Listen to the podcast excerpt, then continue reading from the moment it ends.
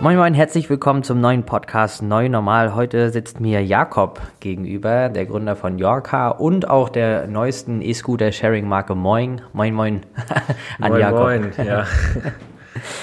ähm, ihr habt vor drei Jahren mit äh, Yorka das Carsharing nach Rostock gebracht, mehr oder weniger. Wie kam es zu, zu dieser Idee? Wie, wie, woher kam das? Aus der Uni heraus?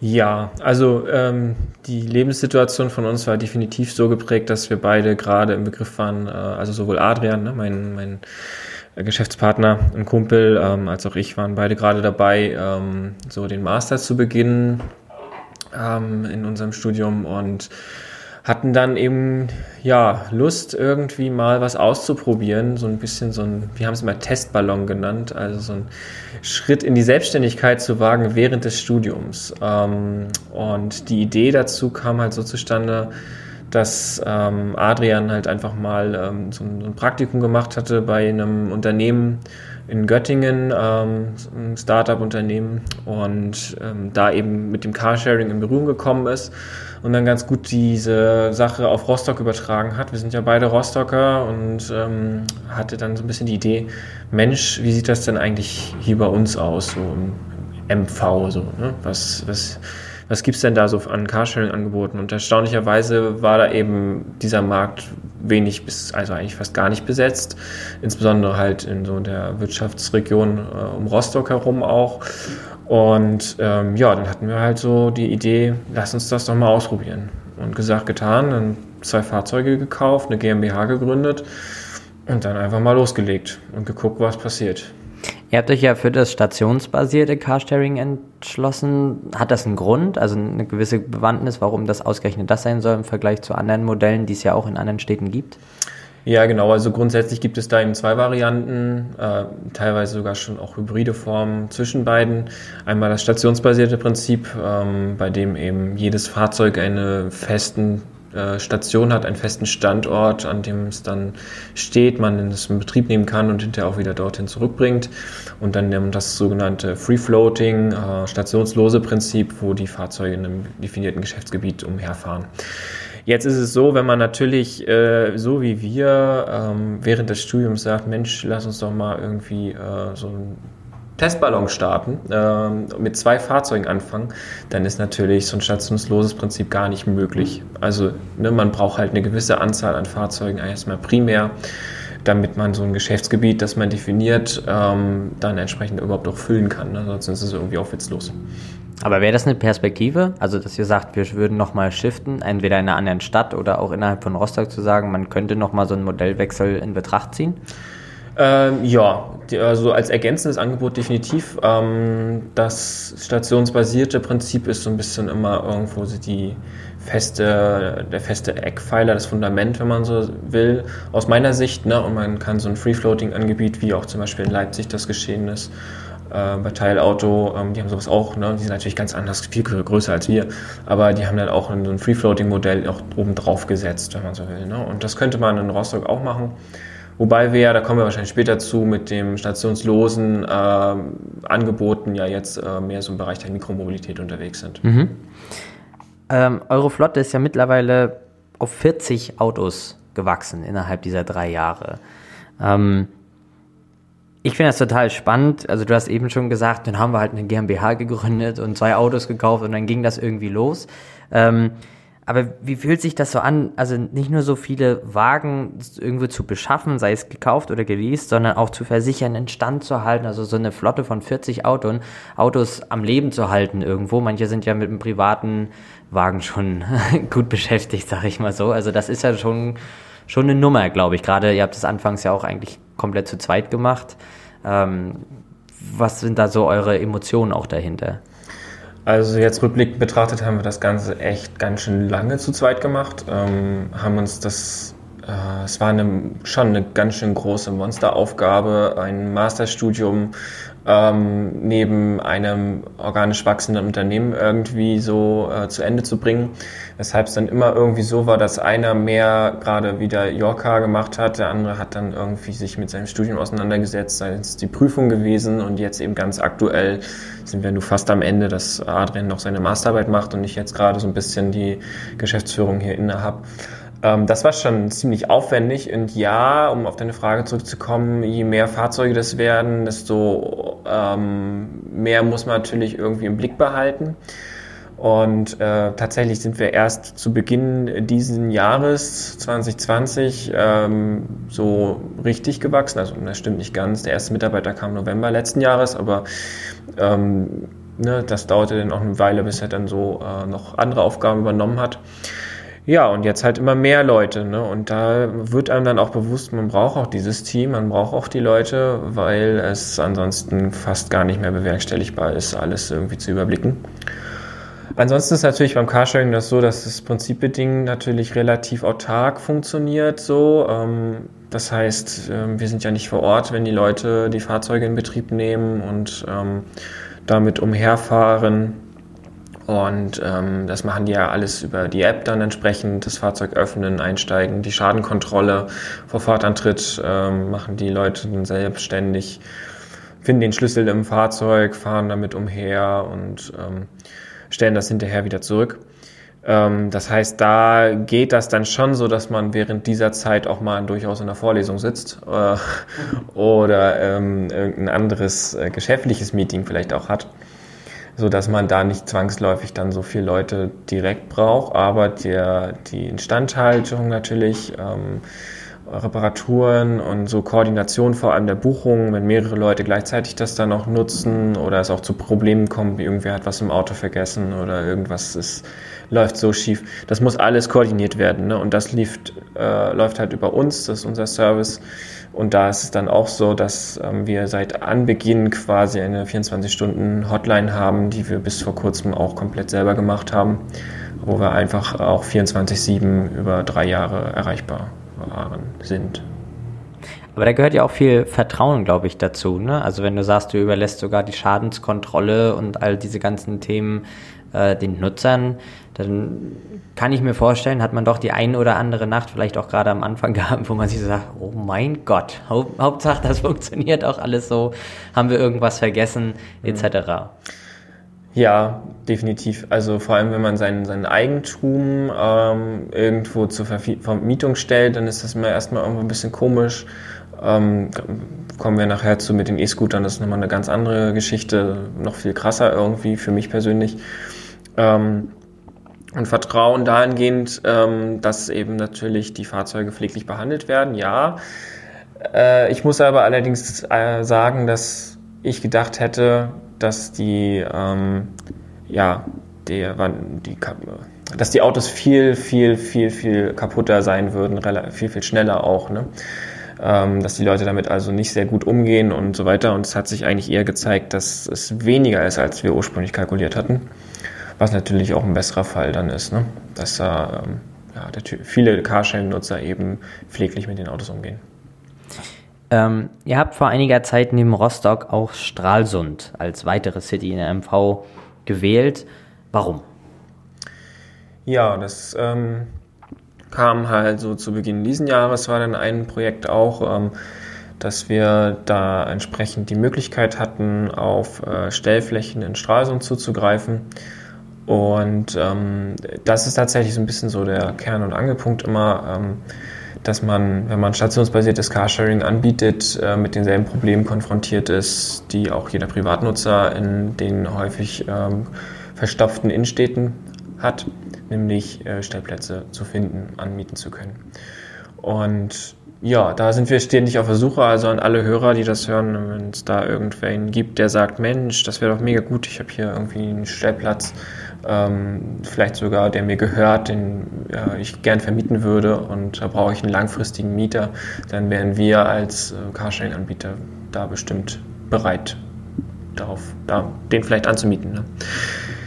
Genau, Stralsund zurück. Ähm, ja, das kam dann so zustande, war eine spannende Geschichte so, hat sich dann so entwickelt und ähm, ja, da haben wir jetzt aktuell drei Fahrzeuge äh, stehen, die ähm, dann so äh, immer besser auch ausgelastet sind und wollen das natürlich auch ausbauen. Ne? Ja.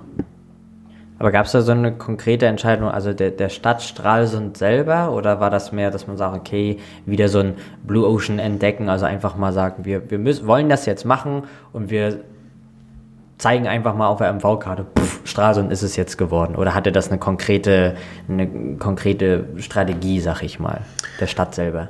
Also der Stadt selber eher weniger. Wir hatten jetzt dann auch schon mal so mit Stadtvertretern natürlich Kontakte, seit es das dann gibt. Ähm, aber primär eigentlich eher so, dass wir dort ähm, ein Immobilienmaklerbüro ähm, halt hatten oder haben, äh, über die wir eben Stellplätze beziehen können. So. Und äh, wir haben perspektivisch, das ist vielleicht noch viel interessanter, eigentlich schon vor, eben Mobilitätslösungen primär für ganz Mecklenburg-Vorpommern zu schaffen. Ähm, neue Mobilitätslösungen, die alte Sachen nicht verdrängen sollen, sondern bestehende Infrastruktur ergänzen sollen. Da eben vorrangig im Bereich der Shared Mobility und ähm, da ist es dann natürlich auch irgendwo logisch, dass man dann äh, von Rostock dann irgendwo ein bisschen weggeht. Stralsund erschien uns halt auch insofern günstig, dass es halt, ähm, ja klar, man fährt halt unter Umständen mal anderthalb Stunden hin, aber es ist jetzt auch noch nicht so weit weg und ähm, vielleicht auch noch ein bisschen kleiner geprägt. Man damit noch ein paar andere Erfahrungen mit einer bisschen kleineren Stadt. Also hatte viele Vorteile eigentlich, ja. Und analog zu den Autos sorgt ihr ja sozusagen seit, sagen wir mal, Ende des Sommers oder jetzt kürzlich ja vom Prinzip auch mit äh, E-Scooter-Sharing für Mobilität äh, auf den letzten Metern mehr oder weniger. Ähm, warum habt ihr euch dazu entschieden und warum, warum jetzt? Also vom Prinzip das ganze Jahr Corona rauf und runter. Äh, man hört viel, dass auch unabhängig davon nicht nur Gründer und Jungunternehmen irgendwo betroffen sind von den Auswirkungen der Pandemie, sondern eben auch große. Also ich finde, da gehört viel Mut dazu, innerhalb eines laufenden Betrie Betriebes irgendwo mit einem bestehenden Unternehmen äh, jetzt zu sagen, und jetzt starten wir irgendwo nochmal gewissermaßen was Neues und, und setzen da sozusagen schon, schon jetzt den nächsten Schritt. Was ist so der, die Hintergrundgeschichte von Moing? Ja, genau. Also da ist jetzt äh, ein neues Angebot entstanden, auch unter einer äh, neuen Marke, eben äh, Moin, äh, so der typisch norddeutsche Ausdruck äh, zur Begrüßung, den wir jetzt dann als Marke verwenden. Und da hast du ganz recht, genau, das ähm, ging halt jetzt irgendwie im Zuge der Corona-Krise irgendwie dann äh, los, dass wir auch in diesem Bereich dann tätig geworden sind. Planen tun wir das allerdings schon ein kleines bisschen länger, das heißt auch schon vor Beginn der Pandemie. Ähm, so Ende letzten Jahres ähm, haben wir uns das erste Mal intensiv mit E-Scootern auseinandergesetzt haben äh, auch äh, durchaus die kritischen Stimmen, die kritische Berichterstattung ähm, für uns analysiert, ausgewertet, sind dann allerdings zum Schluss gekommen, dass ähm, E-Scooter entgegen dem aktuell vielleicht eher negativen, häufig negativen Image eigentlich eine ganz interessante Art der Fortbewegung darstellen. Ähm, und dass es eben so ein paar Sachen gibt, die man vermeiden kann. Ähm, zum Beispiel eben so eine Überlastung mit einfach viel zu vielen und äh, ähm, einem ungeordneten ähm, Stadtbild dadurch, dass die E-Scooter vielleicht umstehen und umfall, umfallen und so weiter. Haben wir dann beschlossen, lass uns das doch mal machen. Ja, und dann haben wir, wo wie du sagst, eigentlich im Wesentlichen nochmal wieder neu begonnen, nochmal neu einen Businessplan geschrieben und äh, Zahlen ähm, äh, analysiert, ausgewertet, ähm, haben dann äh, eben eine Marke äh, geschaffen, eine neue und haben äh, uns dann eben da diese Fahrzeuge gekauft. Das sind dann jetzt 175, die wir da angeschafft haben, ähm, die dann auch irgendwann ankamen, haben eine neue App dafür, ähm, für den Bereich der Mikromobilität eben, äh, für das E-Scooter-Sharing ja, und jetzt mitten in der Corona-Krise dann äh, gestartet. Leider etwas später als gedacht. Wir hatten das eigentlich vor, im, im Sommer schon äh, am Start zu sein. Jetzt ist uns ja in Rostock dann auch ein Mitbewerber ein bisschen zuvor gekommen. Ähm, ist jetzt so, ist auch nicht total dramatisch. Ähm, ja, sodass wir dann jetzt seit äh, ein paar Wochen sozusagen äh, in Rostock auch diese Fahrzeuge anbieten. Aber vom Prinzip, also ihr habt euch ja, höre ich so raus, bewusst dazu entschlossen, eine eigene Marke, auch eine regional angesiedelte Marke zu schaffen. Ihr hättet ja vom Prinzip auch sagen können, wir bedienen uns den, es gibt ja genug Anbieter irgendwo, auch Deutschland, EU-weit. Ähm, man hätte ja auch sagen können, gut, wir gehen da eine gewisse Kooperation mit bestehenden ähm, Unternehmen in dem Bereich ein. Ähm, war das für euch keine Option oder warum, warum unbedingt dieses selber machen? Ähm, das hat so ein bisschen ähm, verschiedene Hintergründe. Auf der einen Seite haben wir gewissermaßen doch ziemlich viel Know-how angesammelt mittlerweile ähm, in eben diesem ähm, Sharing-Bereich und auch technischer Natur, worauf muss man achten, was braucht man denn eigentlich alles, wenn man so loslegen will. Ähm, dass wir da irgendwo auch ein bisschen die Herausforderung gesucht haben, auch mal was Eigenes zu kreieren, äh, eine eigene Marke. Ähm, das war ein Grund so, wahrscheinlich wirklich so die persönliche Herausforderung dabei. Ähm, dann der andere Grund eben, dass wir mit den Stadtwerken Rostock eine ganz tolle Kooperation haben und ähm, die uns jetzt bei diesem Angebot eben auch ein Stück weit unterstützen. Genau, und das ist natürlich auch deutlich besser vermittelbar, wenn man ähm, hier eine lokale Marke schafft, anstatt ähm, eine bestehende Marke von irgendwo hierher zu holen. Ähm, da lag das dann eigentlich auf der Hand, dass wir dann da eine neue Marke nochmal schaffen dafür. Ja. Und wie ist so die Resonanz? Gibt es so ein erstes Feedback von, von euren neuen Nutzern? Ähm, Unterschiedlich, ja. Also prinzipiell vielfach gut. Ähm, was die Marke an sich angeht, habe ich ehrlich gesagt nicht so viel gehört bisher. Also im Sinne von, hey, was, ne, ob das jetzt eine gute Idee ist, irgendwie so einen Ausspruch zu nehmen als Marke oder äh, so weiter und so weiter. Das, da habe ich jetzt nichts weiter großartig gehört, aber das Angebot an sich, die Resonanz ist gut. Wir haben ähm, viele Nutzer, die sich auch ähm, offensichtlich darüber freuen, ähm, dass wir eben andere E-Scooter hier in Rostock zur Verfügung stellen, ähm, die das auch sehr regelmäßig nutzen, also entgegen dieser These, dass ähm, das hauptsächlich nur für Touristengeschichte äh, wäre, ähm, hat sich eben herausgestellt, dass es durchaus auch die Einwohner sind, die jetzt, klar, in der Corona-Krise wo, oder im zweiten möglichen Lockdown, der vielleicht noch kommt, ähm, dass es da dann eben so ist, dass die ähm, dann eben auch das hier nutzen und die Touristen ja wegbleiben und trotzdem ne, dann eine Auslastung da ist. Ja, das heißt, es ist schon recht spannend. Ja. Das heißt, aber die, also weil du vorhin diese, diese, ich sage jetzt mal, Negativschlagzeilen erwähnt hast, ist dein Gefühl auch, dass auch seitens der Stadt, der Presse etc. ihr auch so ein bisschen so ein Shift verursacht, dass man sagt, okay, so schlimm ist es gar nicht, vielleicht auch einfach nur im Vergleich zu anderen Großstädten, wo es kritischer ist. Also würdest du sagen, funktioniert in Rostock generell schon mal wesentlich besser? Wie ist unabhängig von den direkten Nutzern so das, das Rauschen da draußen? Ja, würde ich schon sagen, dass das bisher ganz gut äh, funktioniert, dass wir also weit davon entfernt sind, dass sich irgendwer beklagen könnte, dass äh, die Stadt jetzt plötzlich verstopft ist mit unseren E-Scootern. Also die Situation ist an den Haaren herbeigezogen, die haben wir hier nicht. Ähm, ansonsten ist ein ganz großes äh, ein ganz großes Anliegen eben bei uns, dass wir dieses Angebot schaffen wollen im Einklang mit der Stadt sowohl der Stadtverwaltung als auch ihren Einwohnern und äh, uns da eben ganz viel Mühe machen, äh, auch im Bereich des Support. Ne, dass also sobald es kritische Stimmen gibt, ähm, die eben auch losgewerden, äh, ja, dass man die auch loswerden kann und wir dann entsprechend auch versuchen zu reagieren. Ne? Wenn also jemand sich beklagt, dass jetzt schon seit einem Tag oder so ähm, da ein Scooter vor der Tür liegt ne, und wir einfach nicht schnell genug waren, was ja immer mal sein kann, ähm, dann äh, wird das halt auch ernst genommen. Man, also ich, ich beobachte das ja auch so ein bisschen, egal in welche Stadt man guckt, man sieht sehr, sehr verstärkt diese, sagen wir so, stufenweise Mobilität von Fußgängern über Scooter, Fahrrad bis zum Auto, öffentlicher Verkehr etc. Ähm, unser Podcast heißt ja neu, normal und viele würden auch die, die Scooter, sei es in Rostock selbst oder auch generell, noch als total neu verstehen.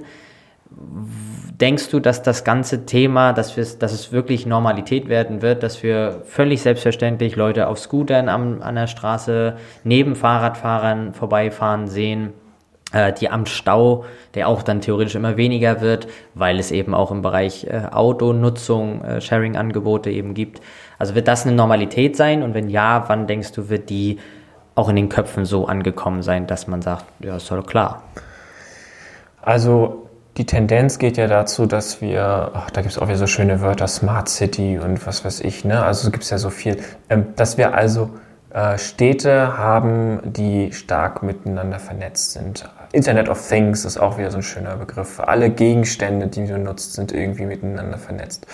Und ähm, diese Tendenz, die haben wir jetzt eben im Bereich Mobilität schon jetzt durch solche Angebote. In jedem einzelnen Scooter, in jedem einzelnen Auto ist gewissermaßen ein IoT verbaut, ein Internet of Things Device. Ähm, ja, genau. Ähm, und daher würde ich sagen, auf jeden Fall, das ist, äh, das ist das Zukunftsszenario, das uns erwartet. Ähm, es wird eben mehr, mehr in die Richtung gehen, dass eben Transportmittel im Bereich der Individualmobilität eben auch ausgeliehen werden können, flexibel.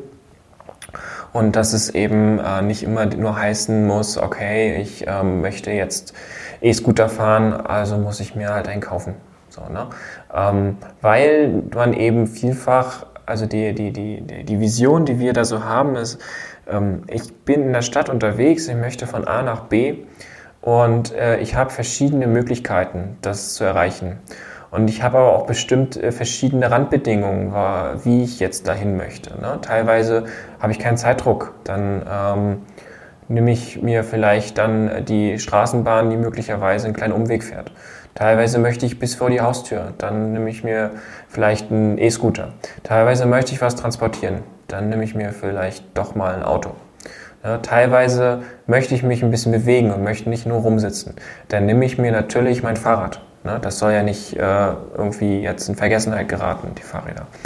Ähm, teilweise möchte ich aber auch einfach nicht verschwitzt irgendwo ankommen, weil es ist heiß und ich habe gerade keinen Bock dann äh, ist es vielleicht wieder sinnvoller, statt dem Fahrrad einen E-Scooter zu nehmen. Also was ich damit sagen möchte, ist, es gibt für vielfältige Alltagssituationen auch immer ähm, verschiedene Transportmittel, die am besten geeignet sind. Und dass es dann entsprechend einen urbanen Mobilitätsmix geben muss mit verschiedenen Angeboten, wo ich mir dann immer das auswählen kann, das gerade am besten für mich passt. Und die Folge dessen, dass sich eben verschiedene Leute, deswegen heißt es ja auch Sharing, ne? also teilen, dass äh, sich eben verschiedene Leute ähm, äh, ein Transportmittel teilen, ist, dass äh, dementsprechend die Städte weniger belastet sind mit äh, privaten ähm, Transportmitteln, sondern eben mehr Platz am Ende auch da ist zum Leben. Ne? Natürlich beim Auto viel mehr als bei den E-Scootern, das ist klar, aber E-Scooter sollen das Ganze ja auch ergänzen. Eine abschließende Frage an dich noch. Ähm, wohin geht eure Reise mit Yorka und mit Moin? Ja, die Reise soll quasi dahin gehen, ähm, dass wir ähm, sozusagen zu dem Mobilitätsdienstleister heranwachsen, hier in Mecklenburg-Vorpommern, dem Flächenland Mecklenburg-Vorpommern mit ähm, also ja, wirklich wenig Einwohnern an dem man zuerst denkt, ne, wenn es darum geht, ähm, dass neue Mobilitätsformen irgendwie, äh, Mobilitätsangebote da sind. Ähm, ich möchte dabei eigentlich nicht nur ähm, Möglichkeiten für die Städte schaffen, sondern ich möchte auch gerne das vielfach besprochene Problem im ländlichen Raum irgendwie zu einem angemessenen Zeitpunkt angehen und äh, dafür Lösungen schaffen. Ähm, Ideen dafür gibt es. Es gibt auch in anderen Teilen Deutschlands Pilotprojekte. Ähm, da möchte ich auch genauso gerne ansetzen. Und das wäre schon die Traumvorstellung, dass man nachher, ähm, egal ob es äh, man jetzt in den größeren Städten, äh, Rostock, Schwerin, Neubrandenburg oder so, ähm, unterwegs ist oder ob man eben auch in kleineren Städten, äh, Tetro, Güstrow, Waren, so fällt mir jetzt ein, ne? zum Beispiel, ähm, dass man da dann eben auch ähm, Möglichkeiten hat äh, für verschiedene Transportmittel und eben nie äh, da, also bestehende Sachen halt einfach nicht verdrängt werden dabei. Ja. Cool. Danke, Jakob, dass du, dass wir es geschafft haben, noch vor so einem verschärften Monat vielleicht wieder äh, nochmal zusammenzukommen und uns über Moin, Yorker und Co. zu unterhalten. Vielen Dank, dass du da warst. Ja, bitte, bitte. Gerne.